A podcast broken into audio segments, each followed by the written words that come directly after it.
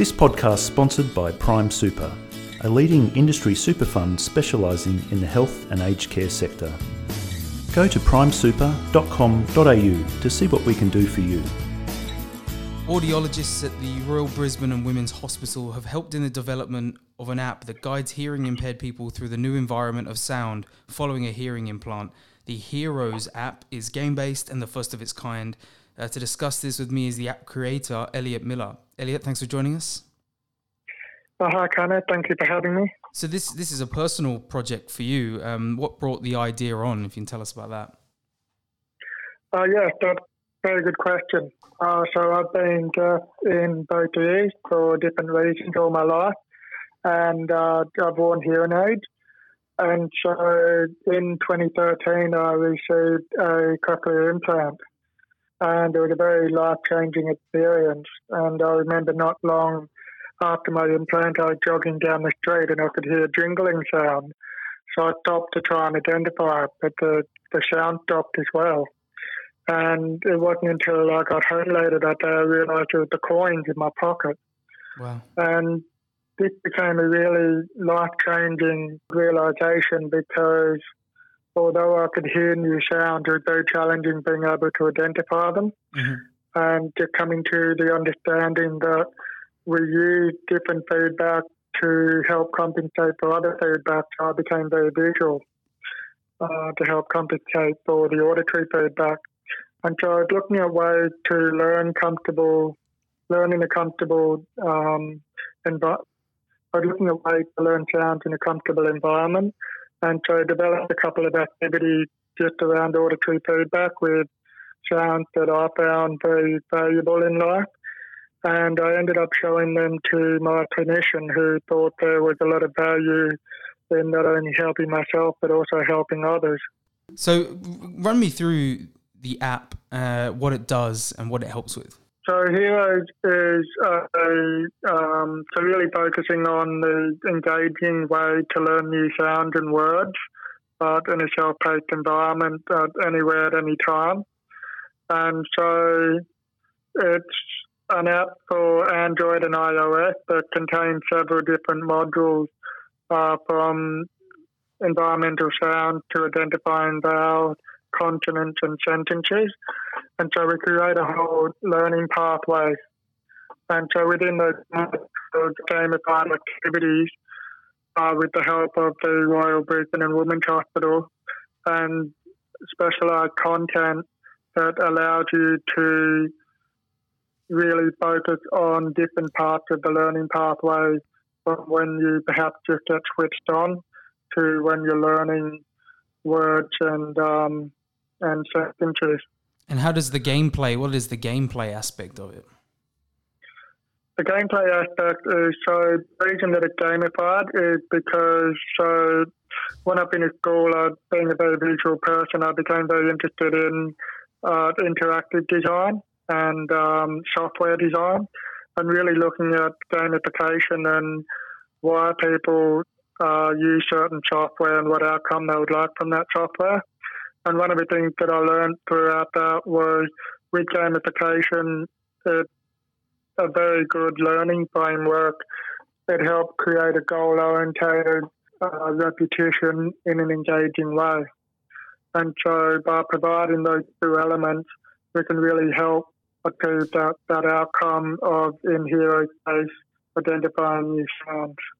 I mean, if I can just jump back to you know when you kind of gained your hearing and started hearing, and you mentioned the coins, but so what can it be like if you can describe to me what it was like after a lifetime of deafness? What kind of other problems are there problems or that can come with suddenly gaining your hearing? Uh, it's an interesting experience in the sense that you realise that almost everything makes a sound and so you might have the fridge beeping or uh, the smoke alarm, and they're generally things that I never really thought would make a sound, especially something like the car indicator, where you have that visual element, but also the auditory element. And so, really, every now and then there'll be a new sound that I've never heard before, and because although I could hear it, it becomes very challenging in, in identifying it. And so that just in everyday life. But also with um, the bigger challenge perhaps would be around the words and the sentences.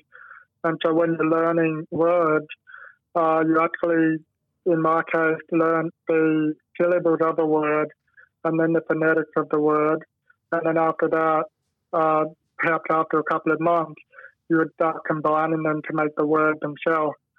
And so rather than just hearing the word straight out, there's quite a uh, learning curve behind just the syllables, phonetics, and then the word itself. So really aim to, I guess the biggest realization is I look at it in three stages. So you have the hearing of the, the sound or the word, and then you have the familiarity of the sound or word, and then following that you have the identification of the sound and the word.